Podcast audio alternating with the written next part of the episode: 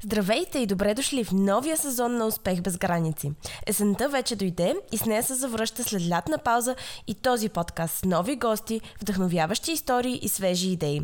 Ако сте нови и не сте слушали предишни епизоди, това е подкастът, в който си говорим с българи, живеещи в чужбина, които споделят с нас техните истории по пътя на успеха, през трудностите, предизвикателствата и прескачането на граници. Гостът ми днес разказва за живота му в Южна Африка. Надявам се, че ще ви е много интересно и ви пожелавам приятно слушане.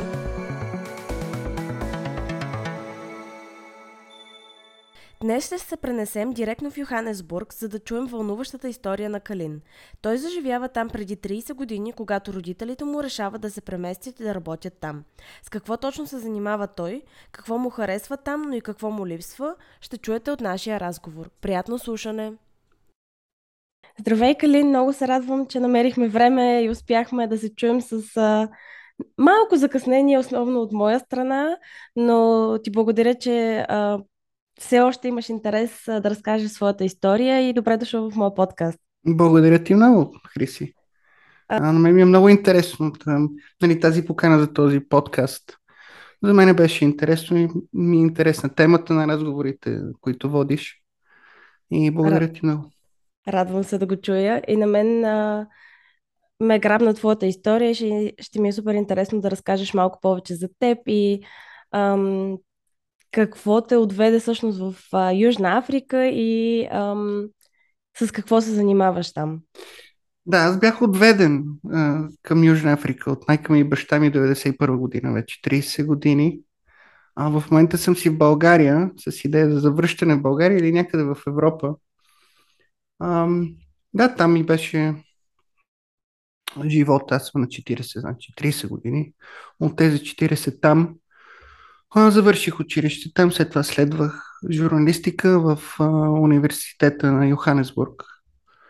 И лека по лека влезнах в сферата на журналистика. А, първо бях сценарист за, един, за една сапунена опера в Южна Африка, а, което беше интересно, но тя беше канцелирана и оттам бях малко копирайтинг по рекламни агенции, но винаги съм искал да, да пиша, било ми е интересно. А, да разговарям с хора, да чувам тяхните истории. И лека по лека влезнах в журналистиката първо в един вестник, е, един пропагандически вестник, а, който се казваше The New Age. Той беше много свързан с а, там голямата партия ANC. Но пък а, там имах а, шанс да правя каквото си искам, да пиша каквото си искам, защото тях ги интересуваха първите четири страници. Нали? Пропагандата и след това вече там какво става. Те даже не го четяха. Oh, wow. Те, на мен винаги ми е било интересно американска политика. А, по това време точно беше Тръмп срещу Хилари Клинтон. И много писах за нали, този рифт между културния, културната разлика в, в Америка, левите mm. срещу десните, популизма им и така нататък. Ам, и в същия момент писах много за музика и за култура и оттам след 5 години в този вестник а, почнах да работя за един вебсайт, който се казва Music in Africa и отразяваме а, каквото и да се случва в музиката в цяла Африка. Имаме пет офиса в Гана, в а, Конго, Кения, а, Сенегал, Южна Африка. Работиме с хора също в Северна Африка, в Марокко, в Алжир. А, и това е за сега. Това е от 5-6 години. С това се занимавам. Съм главен редактор там. И да, интересна, интересна работа е, защото Африка не е малък континент, има много информация, много култура, много различни музики, езици. И не е лесно да, да, да придобиеш усет към всички тези а, вариации mm. на това изкуство. Но вече 5-6 години доста, съм, доста се научих. А, даже в моменти, където ме пита типа какъв си то, белия българин, където работи за африканска музика, нали, с африканската музика. На мен винаги ми е било интересно музиката. Аз съм по-така аматьор музикант, бас, басист съм. Винаги съм свирил. И общо взето това е. Аз съм си в България, работил тук. нали, COVID ни даде този шанс да може да работиме откъдето си искаме.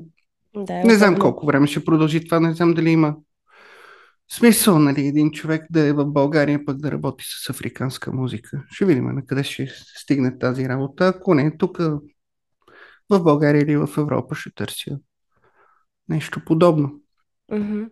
Ам, особено ти помага със сигурност че няма ам, часова разлика. Тоест, а, не е като да работиш примерно с LA и да имате 9 часа. Не, не. Или Един час часа за сега, до края на октомври. А, това не е никакъв проблем. След това ние работим, аз работя с хора, които са в, нали, в западната част на Африка и други, които са в източната. Така че те са 3 часа разлика. Аз съм с източноафриканците, между другото, с кенийците. С тях работя в един mm-hmm. и същи час. Не, никакъв проблем не е. А, ние се научихме да работиме така от преди COVID, защото имаме тези офиси из, из цяла Африка. Да. И вече нашия офис в Йоханесбург всички така се разпръснахме из града от къщи. Научихме се. Добих, доби, хората почнах, научиха се как да работят без да ги натискаш. А, придобиха някакво сила на работа. Според мен могат да сами да правят изводите си и, и, и да решават каква е следващата стъпка в това, което трябва да правят. При това, ам, нали, знаете, идват, чукат на вратата с въпроси, които могат сами да си ги отговорят. Така че за мен е това, което се случи с, заради COVID е много, много важно нещо в работата. Дано стане като маниери, като начин на на организация. Ам, ти спомена, че си живял или, да, в Йоханесбург. Ам, какво най-много ти харесваше от живота там или, а, или какво ти харесва най-много и какво ам, е по-различно от живота в а, България, доколкото можеш да ги сравниш, естествено. Да, аз съм си има... ходил в България много пъти, откакто отидохме в Южна Африка. Ам, там има място, много място. Града е един огромен град, може би 100 на 120 км. Всичко е къщи, басейни, хубав климат. Лятото е 8-9 месеца. Също така има хора от цял свят там. Това е като един голям град навсякъде по света. Има португалци, гърци, българи имаше много, много се прибраха вече. Или отидоха на други места а, хора от Индия, азиаци. Така че има много различни култури, които работят заедно. Раз, различни религии. А, и по този начин човек се учи как да бъде в света, нали, да, да е с, да е около различни хора и да разбира техните маниери. А, това ми харесва, но най-вече там беше спокойно, вече не е.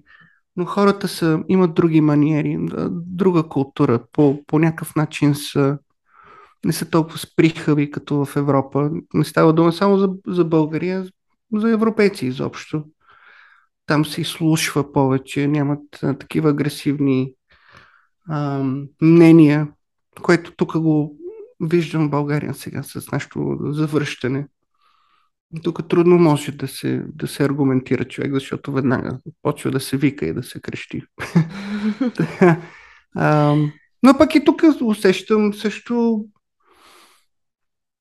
добродушие някакво, което може би преди не съм го усещал. В Европа тази година със сигурност не е най-лесната да.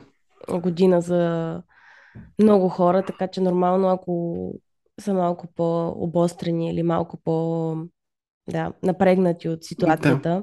Да, усеща се, абсолютно.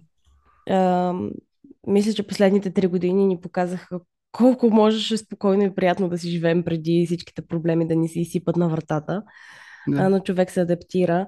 А, Ако сравниш Йоханесбург с а, Кейптаун, по какво се различават? Защото са доста различни като градове, може би и като атмосфера, като начин на жи... и стил на живот. Кейптаун е по-европейският град в Южна Африка. Нещо, че е по-на юг. А, той е по-малък град. А, и повечето хора казват, че е по-красивия град. Той е на море, има хубава планина. И начин на живот е по-активен. Живота в Йоханесбург е като в всеки индустриален град. Там се работи. И ако не се работи, се умира. А, Кейптаун е по-лайфстайл град. Има много туристи, има много хора, които са скупани земи и къщи, англичани, французи. Така че малко по-различен е, е основата на живота там. Става дума за самия Кейптаун. Около Кейптаун по-бедните хора живеят като всички други бедни хора в Африка или Южна Африка и се сблъскват много яко с живота. А, пак и там има доста престъпност, но не е тази, тази престъпност, която е в Йоханесбург, което наистина. Това е, това е най-големият момент, който кара хората от Йоханесбург да бягат от там и в други части на Южна Африка или изобщо от Южна Африка. Много убийства, много, много вайлент такъв край. А това ти ги спомена, че се е променил в последните години. На какво се дължи според тебе? Това го има, от, винаги го е имало. Мисля, че от беднотия. И ам, от това, че ам, южноафриканското правителство, те всъщност, те нямат полиция там. Там всичко е на частна основа. А, ако искаш да бъдеш сейф, нали, трябва да си с... А, трябва да си плащаш за тази услуга. Ам, и ам, това са според мен двата фактора, нали, беднотията и това, че Южноафриканския гавермент не прави нищо по въпроса. Те може би имат интереси да не правят. Да не се справят с този проблем. Мгм. Ам, на мен винаги ми е бил интересен контраста, който според мен е, а, в Южна Африка е много по, още по-виден, отколкото примерно в европейските градове, точно между много богатите и много бедните. Ам, и наскоро, между другото, гледах един ам, сериал по Netflix, не знам, може би си го гледал или поне си го чувал, Young Famous and African, в който всъщност проследя, като тип реалити е, в който проследяват живота на изключително богати ам, хора, живеещи в Йоханесбург. И се показва един безумен лайфстайл с скъпите коли, с диамантите, с партитата. И в същото време обаче, нали, като човек, който поне малко съм чела или съм се информирала от хора, които са ходили, знаеш и нали, за другата част на Южна Африка, в която има изключително бедни хора, в които деца, примерно, нямат дори обувки, с които да ходят на училище и така нататък. Наистина ли е толкова голям контраст или двете неща са експ, преекспонирани? Това е по-голям контраст от това, което си чела ти. Това просто става дума за хиляди проценти разлика в това, което хората правят като пари. Даже средната класа спрямо, спрямо бедните хора е просто ден и нощ разликата. Има един филм, казва се Стандер. Не знам дали си го гледала, където отгоре с хеликоптер показват. Всъщност в Йоханесбург има два квартала, които са един до друг. Нещо като бразилска картинка е. Квартала Богаташкия се казва Сантън, който е новият център.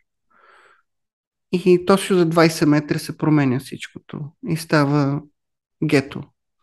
Но не даже гето по американския, по разбирането на американското гето, а нали, по-като фавели. Хора, които живеят в, а, в такива обстоятелства, които са трудни за, за разбиране. Ако не ги видиш. Беднотия. Да. Да, хипербеднотия. Става дума за хора, които всъщност не правят и никакви пари. А, и, и, и се чудиш как оцеляват. Нали? А, след това в богаташките квартали на всеки светофар има просеци, което те подсеща, че тези хора са там. А, и да, този контраст е много сериозен и постоянно се вижда. Което по, по някакъв начин човек не може да се отпусне, да си каже, е, тук добре става нещо, нали? Тази държава е хубава. Не, не е хубава. Просто нали, тук става дума за 80-90% от хората, които живеят по този начин. И човек се чувства по много странен начин, като го вижда това постоянно. Да, и, и не можеш да... нищо да направиш по въпроса. И да даваш нали, стотинка и тук, там. Това са такива сериозни проблеми, които не знам дали могат някога да се, да се оправят. Не знам какво трябва да стане там, за, за да се оправи mm-hmm. този проблем. И всъщност всички проблеми идват от там. Да, еми, разбирам, особено ако ам, нали, виждаш а, други хора как живеят до тебе ам, с скъпите коли и така нататък. Ти, както казваш, а, ам, нали, има хора, които дори не, не изкарват никакви пари, не получават помощ и най-вероятно и така нататък. Ам, но това ще да те питам, като следваш въпрос, горе-долу как ам, е разпределението на много богати срещу много бедни или като процент и а колко е средната класа? Не знам, е не знам точно каква има. Супер богати, нали, както ти каза, и супер бедни. Сигурно е по-малко от, нали, за... Знам тази статистика. Знам, че 10% от населението на Южна Африка плащат такси. В смисъл 10% изхранват останал, останалите хора. О, oh, вау. Wow защото другите просто не изкарват пари, с които могат да се плащат такси. Те не, че да. бягат от тези такси.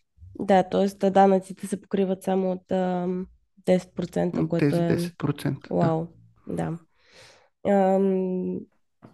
Но пък, а, да, смисъл, социалния аспект със сигурност е доста различен, макар и в Европа да има същите проблеми. Не в този, ам, в този размер и не а, може би чак толкова фрапантни като разлика, а, но като култура а, как са хората с ам, стереотипа, южноафриканците са много ам, музикални, много отворени, много ам, търсят хубавото в живота или гледат позитивно на нещата. Така ли е наистина или е, има малко по-различна Така е, да, да. Картина. Те са усмихнати хора. Не ни говорим за всички хора, не за различните раси. Да, да, да. А, те са позитивни хора. Те винаги търсят хубавото в лошото. А, не, не циклят само в негативното. Опитват се да видят по-хубавата част от реалността а, има разлика в културата, защото има различни хора, но това като, като нещо, което ги съединява е така. Наистина, обичат музика, обичат да се забавляват. Но там има една риторика, такава пропаганда, която е нарочно направена, която се стреми да разделя хората, според мен. А, защото на базата на това се гласува. Нали? Те взимат сила по този начин на дадените партии имат проблеми даже между самите племена, което пак е на политическа нали, вълна.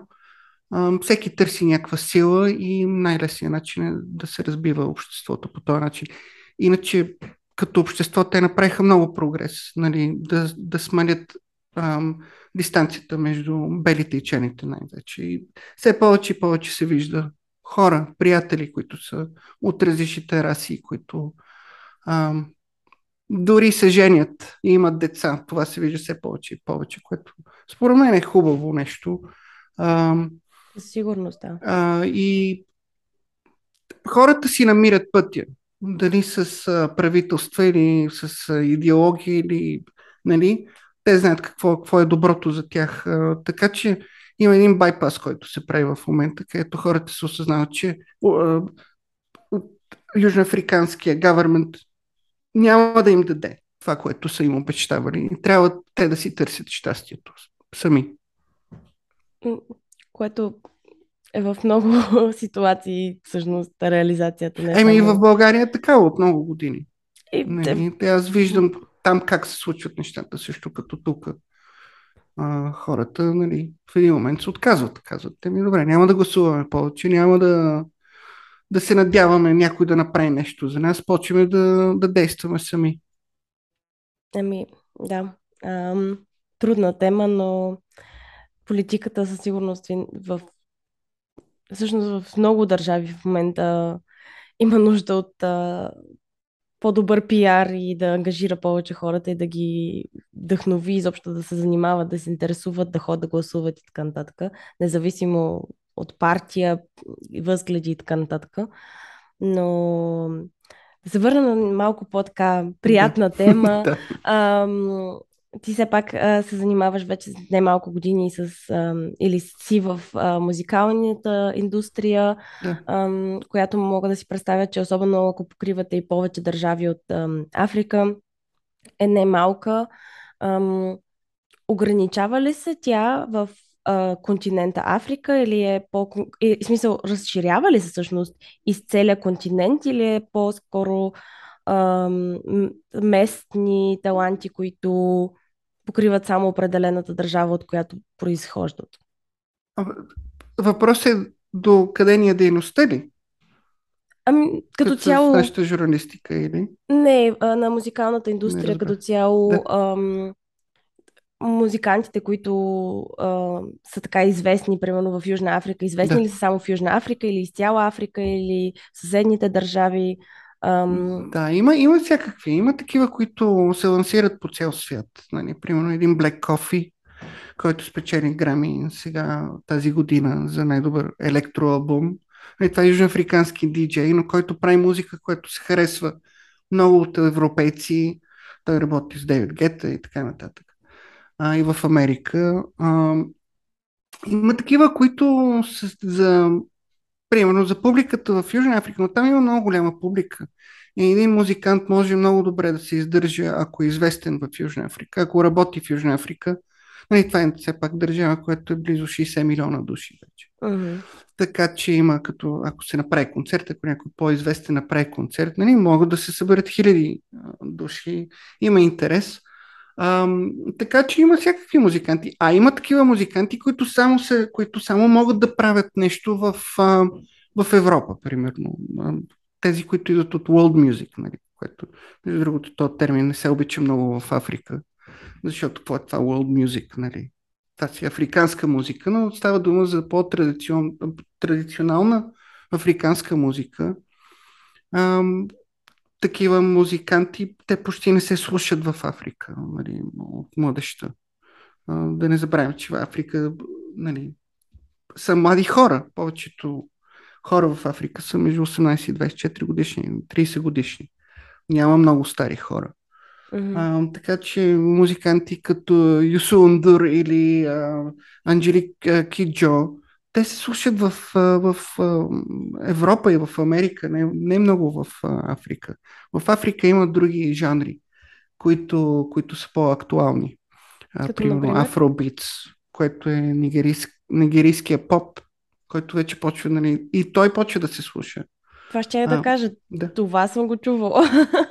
Афробит, но той, бе, той си беше за африканци, от африканци и лека по лека, понеже той има база от нали, хип-хоп и други поп жанри, почнаха да правят, да работят с музиканти от щатите и така нататък. И като жанр проче, става вече нали, по-голям от Африка.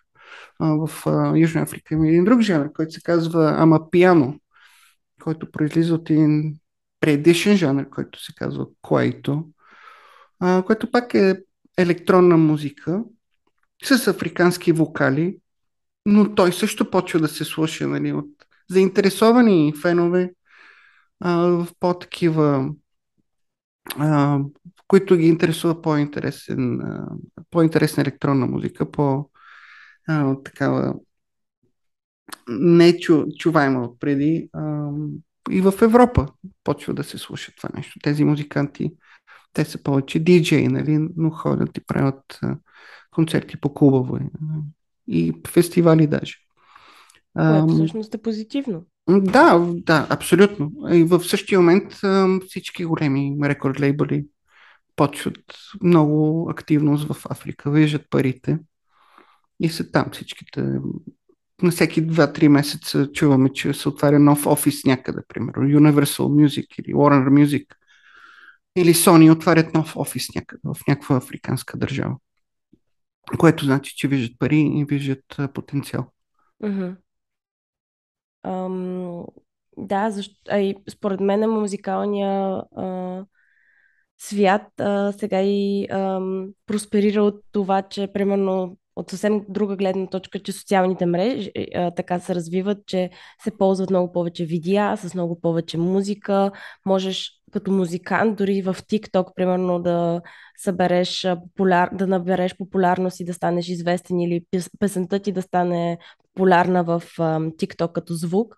И оттам нататък се плащат и повече лицензии за ползването на тази музика, защото аз и ти, когато сме в някоя социална мрежа и просто използваме някоя последната песен на Бионса, примерно, ние не плащаме, но за това се плащат права от, примерно, в случая TikTok или Meta, като фирма, нали, която държи Facebook и. А, и всъщност и статистиката показва, че в последните две години музикалната индустрия прави значително повече пари от такива лицензии в сравнение с предишните 10 години, примерно. Да, това е така. А, и самите фирмите правят повече пари. Да, всичко е до, до тези авторски права. А, в същия момент имаш а според мен най-много пари могат да се правят от синхронизация. В смисъл, ако някой ти фане парче, вземе парчето да, да се използва във филм, mm-hmm. нали, а, някаква компютърна игра или сериал, там вече са много пари. А и има такива платформи, където музикантите си слагат музиката и очакват някой да, да, им, да им използва музиката. Тя може да е различна музика, тя може да е а, композирана специфично за филм. Нали? Не, не е нужно да е, нали, да е поп-хит. Но там вече, да, виждат а, музика. Всъщност ти не е нужно да излизаш от студиото. Нали? Всичко може да се прави онлайн с а, някой... Те, те се фащат двама-трима души. Единия прави маркетинг, а, другия прави музиката, а третия някакви комуникации, нали, график дизайн и така двама-трима души може да се издържат добре само от тази дигитална сфера а, нали, прави се шум, но пък а, минуса за мен е, че тази музика тя бързо идва и, а, и бързо отихва.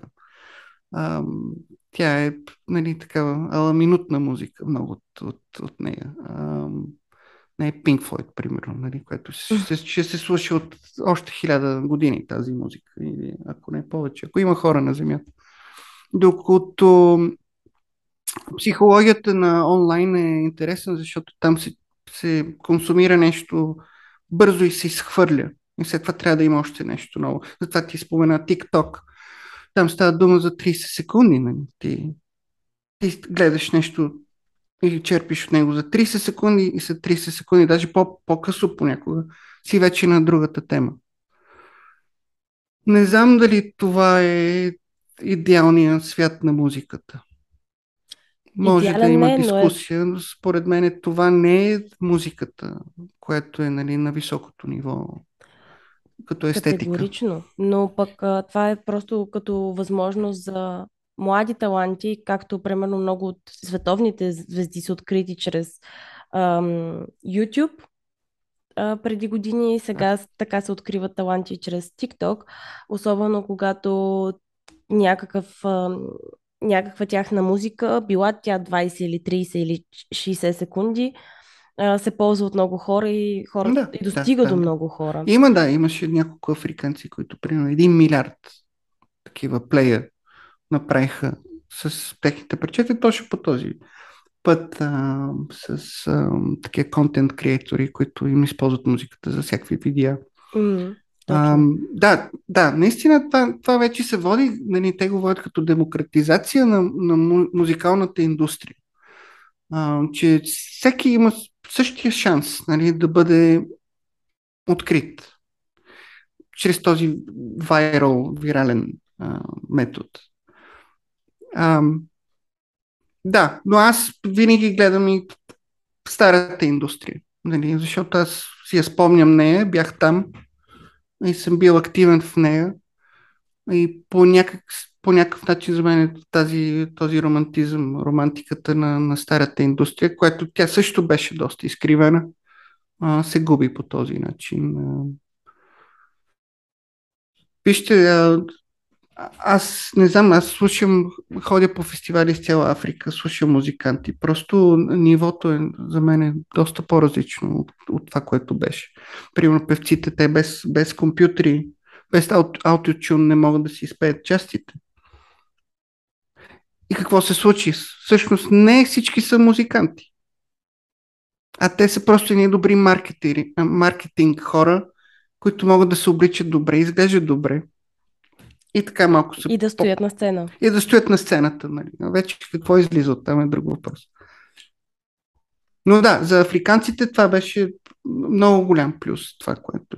За авторски права, Африка все пак още това са на СИСАК статистики. Африка взима само около 1% от това, което се събира като авторски права от цял свят. Има една държава, примерно като Бразилия, тя събира повече пари за музикантите си, отколкото цяла Африка. Или Мексико е така. Някакви такива държави, които всъщност не са от най-сериозните в глобалната музикална индустрия. Те правят много повече пари, техните музиканти правят много повече пари. Но пък, значи, има голям потенциал за да се развие и да да се промени тази статистика. Да, опитват се да го развият. Там в, в, в Южна Африка и Африка има такова недоверие малко към тези ам, агенции, които събират нали, авторските права, защото и те са корумпирани. Не всичките, но има такива елементи и, и музикантите даже не се записват с тях, в смисъл не си пускат метадатата с тях, за да, за да за да събират някакви пари. Примерно в Южна Африка телевизията, нали, SABC, South African Broadcasting Corporation, те дължат милиони на тези агенции от години и не им ги плащат. Примерно, те използват музиката нали, или видеа по телевизия и радио, но не си плащат парите. Така че тези системи са доста... Има още много да се работи, за да станат функционални. Да, различно е със сигурност. Да. Ам, а има ли нещо, което от, а, като цяло от а, африканската култура, което ти особено си възприел като твоя а, ценност, която а, би ти си искало и повече европейци или примерно повече българи да го имат? Аз го споменах преди малко това. Според мен това е то по, по-позитивна надглед на, на живота Макар че аз не сега изредих хиляда неща, които са негативни, но това е просто реалността. А, да, по, просто тези хора имат по-спокойни характери. Не знам какво значи това нали, в по-голямата картинка. А, дали това може да доведе до бездейност или не знам, не знам. Но това, което съм се научил в Южна Африка е да се, да се слуша малко повече, отколкото да се говори. По този начин може да се научи човек на нещо. И след това респект към хора, които не познаваш. Тези, тези черти културни са там и са много, много сериозни. Защото тези хора, те са се навидяли на, най, на най-тежките неща. От преди по време на апартейт те са били смазвани от режима и са търсили нещо, което да ги прави щастливи и какво остава, освен динамиката между хората. Нали? Пак казвам, това са рази, от различните раси. Нали? Може, там и белите може да са били нали, тези тартори. Но и те, много от тях и те не са били съгласни с това, което виждат. Нали? Да, възползвали са се, сигурно. Повечето от тях. Но, но и там има тази култура. Нали. Ето ще ви примерно. Аз ходя на матч тук, гледам Левски ЦСК и са готови да се избият. Ходил съм на ръгби матчове, примерно и на крикет матчове. А, в Южна Африка, това са си техните спортове там. Mm. Всеки се прегръща, пие бира заедно и всички са с усмивки догоре. Ето това, примерно. Чрез спорта може да се види разликата в тази култура. Нали? Да. Или на фестивал. Аз съм ходил тук и на концерти съм ходил тук едно време, където става да се бият. Това, това не съм го виждал в Южна Африка. Там хората просто имат по някакъв начин са по-спокойни. Може много от тях да са по-бедни, но това не значи, че трябва да че са по-агресивни. Mm-hmm. Ам, и след това там има този по... Не казвам, че съм рационален човек, може би не съм. Но английският метод на мислене, на deduction, нали? Как се стига от... Като има аргумент, като има проблем, аргумент и как се стига до, до извод е много силен в Южна Африка. Нали, това е такъв по, по-scientific някакъв начин на подхождане към проблема. Mm-hmm. Докато, um... може би, много нации в Европа са по-свързани към емоциите. Mm-hmm. Да. Ето така, аз така го разбирам, може да не съм прав. Е, то е лично мнение, всеки ги вижда нещата по различен начин, да. а, но е интересно да се чуе, твоята, да се чуе нали, перспективата, която имаш и ам, сравнението, което ти можеш да направиш естествено през твоите очи, защото всеки, ги, всеки човек вижда нещата по малко по-различен начин. Ам, но последен въпрос имам а, преди а, да приключим. Ам, кой е най-големият ти успех и защо? Било то в личен или в професионален план? Да, това с успеха е интересно нещо, защото за мен не. Сега колко съм успял, не знам. За мен е важно човек да може да прави това, което му харесва и да, си, да го намери, може би, по, в, в професионалната сфера. Дори това, според мен, трябва да се брои за успех, защото не всеки успява да го направи. Да, това, това е успеха за мен. Защото има много хора, които вършат неща, които не им харесват. И все едно на сила го правят. Просто нямат други, други опции. А, това е успеха за мен. Вече, ако човек наистина иска да, да прави нещо и му харесва, вече, щом като влезне един път в тази сфера, оттам вече има други, друг начин, нали, други видове успехи. А иначе най-големия ми успех е детето ми. Аз, това ми е най-важното нещо в, в, в моя живот. Аз имам 4 годишно щерка. А, и това е, това е най-големия ми успех, защото не знам, нещата се промениха в света и има такива виждания, че нали, те пречат, децата пречат на професионалния живот, нали, или забавят прогреса на някой човек. Това за мен са пълни глупости. А, нали, това е някаква идеология, която се чува в Запада много напоследък, най-вече в Америка, не знам какво става там. Ето как, нали, хората не трябва да имат деца, защото нали, няма да имат пари, няма да успеят. Това, това са глупости. За мен това е най- най-щастливия момент в моя живот, моето дете. А и това, на, на, Да. за персонали, нали, това е за мен най-големия ми успех. А нали, пак казвам, ако може човек да се ориентира да прави това, което му е било хоби или което му е интерес, да стане по някакъв начин, да може да плаща и найма, това е най-големият успех, според мен. Така е, абсолютно, защото ако всеки ден ставаш а, с нежелание и нямаш търпение деня да свърши. Ам... Да, то това може да те убие в един момент. Ами, да, и със сигурност не е най-приятният начин да живееш живота си, без да, а, да имаш удовлетворение от това, всъщност, което правиш. Ам, много ти благодаря, беше ми супер интересно да чуя твоята перспектива и да ам, разбера малко повече за твоя живот. А, и ти благодаря за отделеното време. Много, много неща научих от тебе и се надявам и на теб да ти е било приятно да ги споделиш тези неща с мен и с моите слушатели. Абсолютно, благодаря ти много. Аз, аз искам да правя подкаст и да гледам как го правиш и ти пожелавам много, много повече интересни разговори в бъдещето. Дай Боже, благодаря ти много.